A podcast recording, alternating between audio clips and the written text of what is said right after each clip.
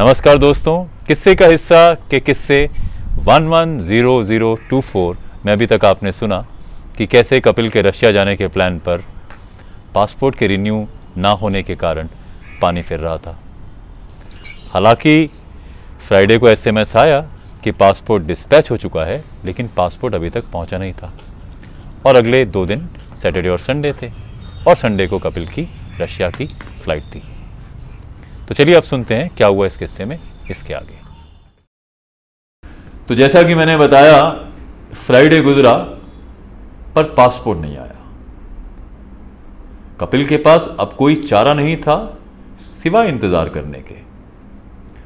और कहीं कपिल को यह बात मालूम थी कि शनिवार के दिन, शायद आधे दिन तक कुछ एक, जो डिपार्टमेंट्स हैं ऑफिसेज हैं, वो काम करते हैं तो अभी भी इसी आशा में थे कि शायद शनिवार को पासपोर्ट उनके पास आ जाए। कपिल को ये बात भी मालूम थी कि वो जो है, गदर फ़िल्म के सनी देओल तो है नहीं कि बिना पासपोर्ट, बिना वीज़ा के पाकिस्तान पहुँच जाएँगे। रशिया जाने के लिए पासपोर्ट का होना तो ज़रूरी है। लेकिन अब समय बीतता जा रहा था। शनिवार का पूरा दिन बीता, पासपोर्ट फिर भी नहीं आया। कहानी में मैं दूसरी बार संडे को कपिल के साथ जुड़ा। संडे का दिन था तो मुझे लगा कि चलिए, अब परिवार के साथ शॉपिंग की जाए तो एम्बियंस मॉल जाने का कार्यक्रम बना। एम्बियंस मॉल जो कि दिल्ली और गुड़गांव के बॉर्डर पर है तो मैं एम्बियंस मॉल जाने के लिए निकल पड़ा। अभी मैं मैं गाड़ी में आकर बैठा ही था कि मुझे कपिल का फ़ोन आया। कपिल की आवाज़ में चिंता मुझे साफ़ दिखाई दे रही थी। तो फ़ोन उठाते ही कपिल ने मुझसे कहा कि देखिए मैंने तत्काल में रिन्यू के लिए पासपोर्ट का आवेदन किया था, लेकिन मेरा पासपोर्ट अभी तक आया नहीं है। तो मैंने कपिल से कहा कि कोई बात नहीं कई कई मौक़ों पर एक दो दिन की देरी हो जाती है तो मंडे ट्यूसडे आपका पासपोर्ट आप तक आ जाएगा। जिस पर कपिल ने कहा, देखिए, दिक्कत ये नहीं है साहब। दिक्कत ये है कि संडे की देर रात या मंडे की सुबह तो मुझे रशिया जाना है। फीफा 2018 के लिए कंपनी की कुछ तैयारियों की ज़िम्मेदारी मुझ पर है तो बिना पासपोर्ट के कैसे जाया जाएगा? तो इस पर मैंने कपिल से कहा कि देखिए, आप तो बहुत जल्दी मुझे बता रहे हैं, आज संडे है और संडे को तो आमतौर पर सभी ऑफ़िस बंद रहते हैं तो क्या किया जाए? तो कपिल ने कहा कि मैंने आपको फ़ोन किया कि शायद आप कोई सुझाव दें या कोई मदद कर सकें। तो इस बीच मुझे याद आया कि मेरा एक मित्र है जो कि इंडियन पोस्टल सर्विसेज़ में है। तो मैंने कपिल को कहा कि ऐसा करते हैं कि मैं अपने मित्र को फ़ोन करता हूँ और देखता हूँ कि किस तरह की जानकारी मुझे मिल सकती है। तो कपिल से बात कर मैंने फ़ोन रखा और अब मैंने अपने फ़ोन, अपने दोस्त को फ़ोन लगाया। विकास इंडियन पोस्टल सर्विसेज़ में है। तो मैंने विकास से जब ये सारी जानकारी लेने के लिए बात की तो विकास ने मुझे दो बहुत महत्वपूर्ण बातें बताई। एक कि देखिए इमरजेंसी सर्विसेज़ के लिए कुछ एक पोस्ट ऑफ़िस संडे को भी खुलते हैं। और दूसरा, पासपोर्ट आपको संडे को भी डिलीवर हो सकता है। अगर वो डिस्पैच के लिए निकल चुका है और जैसा कि आपने बताया कि मैसेज आया है तो हो सकता है संडे को भी उन्हें उनका पासपोर्ट मिल जाए। ये कपिल के लिए एक बहुत बड़ी खबर हो सकती थी। दूसरी बात मुझे विकास ने यह बताई कि आप जिस पासपोर्ट केंद्र की बात कर रहे हैं, उससे लगकर एक पोस्ट ऑफ़िस तो है लेकिन एक सेंट्रलाइज डिस्ट्रीब्यूशन सेंटर भी है, जो कि महिपालपुर पर है तो आप वहाँ जाकर भी जानकारी ले सकते हैं। विकास से बात कर, मैं झट से कपिल को फ़ोन लगाया और कहा कि देखिए, अभी भी आपको पूरी तरह से मायूस होने की ज़रूरत नहीं है। अगर हम कोशिश करें तो शायद आपका पासपोर्ट आज भी मिल सकता है। फिर मैंने कपिल को सारी जानकारी दी तो मैंने कपिल से कहा कि ऐसा करते हैं कि मैं चूँकि एम्बियंस मॉल जा ही रहा हूँ तो महिपालपुर पर जो सेंट्रलाइज डिस्ट्रीब्यूशन पोस्ट ऑफ़िस का है, मैं वहाँ जाकर चेक करता हूँ और इस बीच आप बिकाजी कामा पासपोर्ट केंद्र के साथ लगता हुआ जो पोस्ट ऑफ़िस है वहाँ जाएँ और जानकारी लें। और फिर हमने ऐसा भी किया। कपिल बिकाजी कामा स्थित पोस्ट ऑफ़िस की तरफ़ निकल पड़े और मैं महिपालपुर सेंट्रल डिस्ट्रीब्यूशन सेंटर की तरफ़। मैं जैसे ही महिपालपुर सेंटर डिस्ट्रीब्यूशन सेंटर पर पहुँचा तो मैंने देखा कि गेट बंद है। आमतौर पर जब गेट बंद होता है तो आप वापस लौट जाते हैं। पर प्रवृत्ति से मैं थोड़ा सा जिज्ञासु हूँ तो मैं गाड़ी से उतरा और मैं गेट तक गया, जहाँ पे दो संतरी खड़े थे। तो मैंने गेट पर मौजूद गार्ड को पूरी कहानी बताई। लेकिन कपिल, रशिया, फीफा, पासपोर्ट, इस सब में गार्ड को बिल्कुल रुचि नहीं थी। उसने साफ़ लहजे में मुझसे कहा कि देखिए, इन सब की ज़िम्मेदारी आपकी है, हमारी रिस्पॉन्सिबिलिटी या ज़िम्मेदारी तो गेट संभालने की है जो हम कर रहे हैं। आप मंडे या ट्यूसडे को आए जब ऑफ़िस खुला रहेगा। उसकी ये बात सुन मैं वापस लौटने ही वाला था कि मुझे किसी ने आवाज़ देकर बुलाया। मैंने देखा गेट के अंदर थोड़ी दूरी पर एक पार्किंग है, जहाँ पर कुछ स्कूटर खड़े हैं, उन पर कुछ एक लोग बैठे हैं। उनमें से एक व्यक्ति ने मुझे आवाज़ दी। तो मैंने गार्ड से इजाज़त मांगी और मैं गेट के अंदर गया, जहाँ पर वो चारों लोग खड़े थे। तो जिस व्यक्ति ने मुझे आवाज़ लगाई थी उस व्यक्ति ने मुझे कहा कि बताइए आप किस तरह की जानकारी चाहते हैं तो एक बार फिर मैंने पूरा किस्सा अब उस व्यक्ति को सुनाया। उस व्यक्ति ने मेरी पूरी बात ध्यान से सुनी और मुझसे कहा कि क्या आप मुझे वो एसएमएस दिखा सकते हैं जो डिस्पैच का एसएमएस आप पर आया है? तो मैंने एक बार फिर कपिल को फ़ोन लगाया और कहा कि अब वो एसएमएस एक बार फिर आप मुझे मेरे फ़ोन पर भेजें। कपिल ने वैसा ही किया। तो जैसे ही मैंने उस व्यक्ति को वो एसएमएस दिखाया, वो व्यक्ति ने मुझे कहा कि आप यहीं इंतज़ार कीजिए और मैं अभी आपके पास वापस आता हूँ। तो मुझे वहीं खड़ा कर वे व्यक्ति ऑफ़िस के अंदर चला गया। थोड़ी देर के बाद वे व्यक्ति वापस आया तो उसके हाथ में एक कागज़ की पर्ची थी a tiny slip in his hands और उसने मुझसे कहा कि आप एक चीज़ मुझे और कंफर्म कीजिए। आप ये बताइए कि जो उनका परमानेंट एड्रेस है या जो पोस्ट ऑफ़िस है उनके इलाके का, उसका पिन कोड क्या है? तो मैंने एक बार फिर कपिल को फ़ोन लगाया। और पहली बार मुझे मालूम हुआ कि one one zero zero two four Lajpat Nagar का पोस्टल कोड है।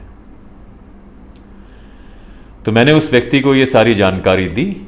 इसके बाद उस व्यक्ति ने मुझे वो स्लिप मेरे हाथ में देते हुए कहा कि ये ट्रैकिंग नंबर है, जिसके ज़रिए आपको ये मालूम पड़ जाएगा कि आपका पासपोर्ट अभी कहाँ है। साथ ही उसने मुझे ये भी कहा कि देखिए, मुझे पूरी उम्मीद है कि ये पासपोर्ट या तो गोल मार्केट स्थित डाकखाने में है, या लाजपत नगर का फ़ेज़ टू का जो पोस्ट ऑफ़िस है, वहाँ पर है। तो आप अपने मित्र से कहिए कि वो इन दोनों जगहों पर चेक करें। ये एक बड़ी जानकारी थी और महत्वपूर्ण जानकारी थी। तो मैंने कपिल को फ़ोन लगाया, जो अब तक मायूसी के पूरे घेरे में थे, क्योंकि बिकाजी कामा पासपोर्ट केंद्र के साथ जो पोस्ट ऑफ़िस था, वो आज बंद था।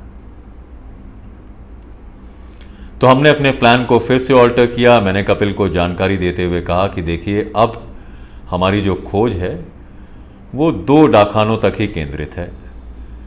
तो एम्बियंस का ख्याल मैं छोड़ता हूँ और मैं गोल मार्केट की तरफ़ कुछ करता हूँ और इस बीच आप लाजपत नगर जाएँ। तो कपिल ने कहा कि देखिए, लाजपत नगर तो मुझे यूँ भी जाना था क्योंकि मुझे लग रहा था कि रशिया जाने से पहले माँ बाप से मिल लिया जाए। तो मैं लाजपत नगर की तरफ़ जाता हूँ और आप गोल मार्केट पहुंचिए और हम तालमेल बिठा लेंगे इस बीच अपना। तो मैं गोल मार्केट की तरफ़ और कपिल लाजपत नगर पहुँच गए। लाजपत नगर पहुँच के कपिल माँ बाप से मिले और उनके डैड ने भी उनसे कहा कि देखिए, जैसे कि आपके मित्र ने भी कहा है, आप फ़ेज़ टू के डाकाने हुआ है। हालाँकि मुझे इस बात की जानकारी नहीं है कि संडे के दिन वो पोस्ट ऑफ़िस खुला रहता है या नहीं, पर जाने में हर्ज नहीं है और इसके अलावा हमारे पास दूसरा कोई ऑप्शन मौजूद भी नहीं है। तो कपिल पुरानी यादों को ताज़ा करते हुए सेंट्रल मार्केट और राम लड्डू के बारे में सोचते हुए फ़ेज़ टू स्थित पोस्ट ऑफ़िस के लिए निकल पड़े। तो कपिल अब फ़ेज़ टू में स्थित पोस्ट ऑफ़िस के बाहर खड़े थे। पोस्ट ऑफ़िस का आधा दरवाज़ा बंद था। जी हाँ इतवार का दिन था और इतवार के दिन आमतौर पर पोस्ट ऑफ़िस बंद रहते हैं। औपचारिकताओं के लिए कपिल के पास आज समय नहीं था तो कपिल ने आधे दरवाजे को खोलते हुए पोस्ट ऑफ़िस के अंदर प्रवेश किया। पोस्ट ऑफ़िस में आज बिल्कुल भी भीड़ नहीं थी। कुल मिलाकर केवल दो लोग पोस्ट ऑफ़िस के अंदर नज़र आ रहे थे। उनमें से एक वरिष्ठ अधिकारी जो था, अपने मेज पर बैठा हुआ था, जिसके आगे नेम प्लेट थी, जिस पर लिखा हुआ था, राम बाबू। तो कपिल सीधे राम बाबू के पास पहुँचे और अपनी सारी व्यथा सुना डाली। राम बाबू ने पूरे धैर्य के साथ उनकी कहानी सुनी तो सही, लेकिन उनके फेस का एक्सप्रेशन बिल्कुल भी चेंज नहीं हुआ। कपिल कपिल के रशिया जाने का ख्वाब, फीफा 2018 की तैयारियाँ, इन सब का राम बाबू पर कुछ खासा असर हुआ नहीं। राम बाबू ने कहा कि देखिए साहब, आज इतवार का दिन है, हम बिल्कुल कम स्टाफ के साथ रहते हैं और हम अभी तक पोस्ट ऑफ़िस बंद कर ही चुके होते, बस एक डिलीवरी वैन का इंतज़ार हो रहा है। तो आप ऐसा कीजिए कि आप मंडे को आइए, फिर देखा जाएगा कि किस तरह आपका पासपोर्ट ढूँढने में मदद की जाए, या तब तक आपके पास पासपोर्ट पहुँच जाए। कपिल ने कहा कि देखिए, मैं आपको जानकारी दे चुका हूँ कि मेरा संडे को रशिया जाना ज़रूरी है क्योंकि उसी दिन का टिकट भी है। राम बाबू हालाँकि उनके इस पूरे प्रकरण में कोई रुचि दिखा नहीं रहे थे। राम बाबू से कोई सपोर्ट ना मिलता देख कपिल ने मुझे फ़ोन किया और कहा कि राम बाबू तो हैं, लेकिन राम बाबू किसी भी किस्म की हेल्प करने के लिए तैयार नहीं है। तो मैंने कपिल से कहा कि ठीक है, एक कोशिश मुझे भी कर लेने दीजिए तो आप राम बाबू से फ़ोन पर मेरी बात करवाएँ। बहुत ना नकुर के बाद राम बाबू फ़ोन पर आए। तो मैंने इमोशंस की एक झड़ी फ़ोन पर लगा दी। मैंने राम बाबू से कहा कि देखिए, कपिल का बचपन से एक फुटबॉलर बनने का ख्वाब था, जो कि किसी कारणवश पूरा नहीं हो पाया। अब फीफा 2018 में ही उनको अपना ख्वाब पूरा होता दिखाई दे रहा है।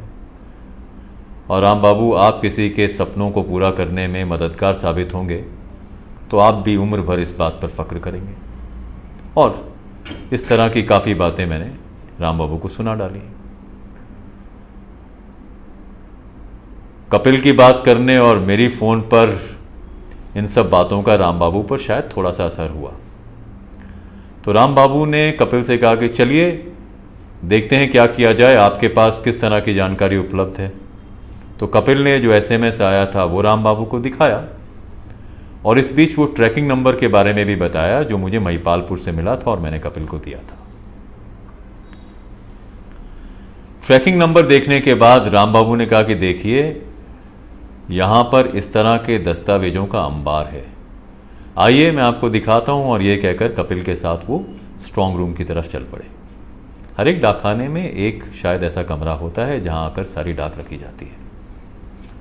तो जैसे ही राम बाबू के साथ कपिल ने उस कमरे में प्रवेश किया, वहाँ चिट्ठियों और दूसरे डॉक्यूमेंट्स के बोरों का एक अंबार लगा हुआ था।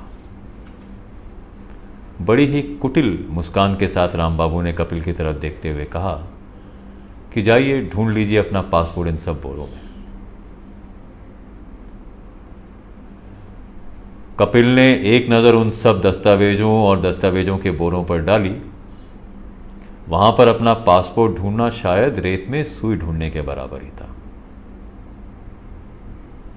जहाँ राम बाबू मंद मंद मुस्कुरा रहे थे, कपिल के दिमाग में प्लान चल रहा था और सब इंटेलिजेंस का एक फ़ायदा होता है। तो कपिल ने झट से अपने दिमाग के घोड़े दौड़ाए और राम बाबू से कहा कि क्या आप डॉक्यूमेंट्स या पासपोर्ट या दूसरे इंपॉर्टेंट इस तरह के जो दस्तावेज़ होते हैं उसके हिसाब से क्या आप क्लासिफिकेशन करते हैं? जिस पर राम बाबू ने कहा हाँ। इस तरह के डॉक्यूमेंट का ट्रैकिंग नंबर या उस, जिस तरह उन्हें रखा जाता है, वो बोरे शायद अलग होते हैं। तो कपिल ने कहा कि ठीक है, फिर आप वो बोरे मुझे दिखा दीजिए और उनमें से मैं शायद अपना पासपोर्ट ढूंढ सकूँ। राम बाबू ने कहा कि देखिए, जैसा कि मैंने आपको कहा है, आज मेरे पास स्टाफ है नहीं। मैं ज़्यादा से ज़्यादा आपके लिए एक ऐसा पैकेट खोल सकता हूँ अगर अगर उसमें आपका पासपोर्ट निकला तो ठीक, नहीं तो आप घर जाएँ, सो जाएँ और सपने में अपने फुटबॉल के सपनों को पूरा करें। ये कहकर राम बाबू ने तीन बड़े बंडल या तीन बड़े बोरे कपिल के सामने रख दिए। बहुत से मौक़ों पर जहाँ आपकी कोई स्ट्रेटेजी काम नहीं करती, आप बचपन के दिन याद करने लग जाते हैं। सामने तीन पैकेट्स थे और कपिल ने अक्कड़ बक्कड़ बम्बे बो खेलना शुरू किया और फिर एक पैकेट की तरफ़ इशारा करके कहा कि आप ये वाला बंडल मेरे लिए खोल दें। राम बाबू ने ऐसा ही किया भी।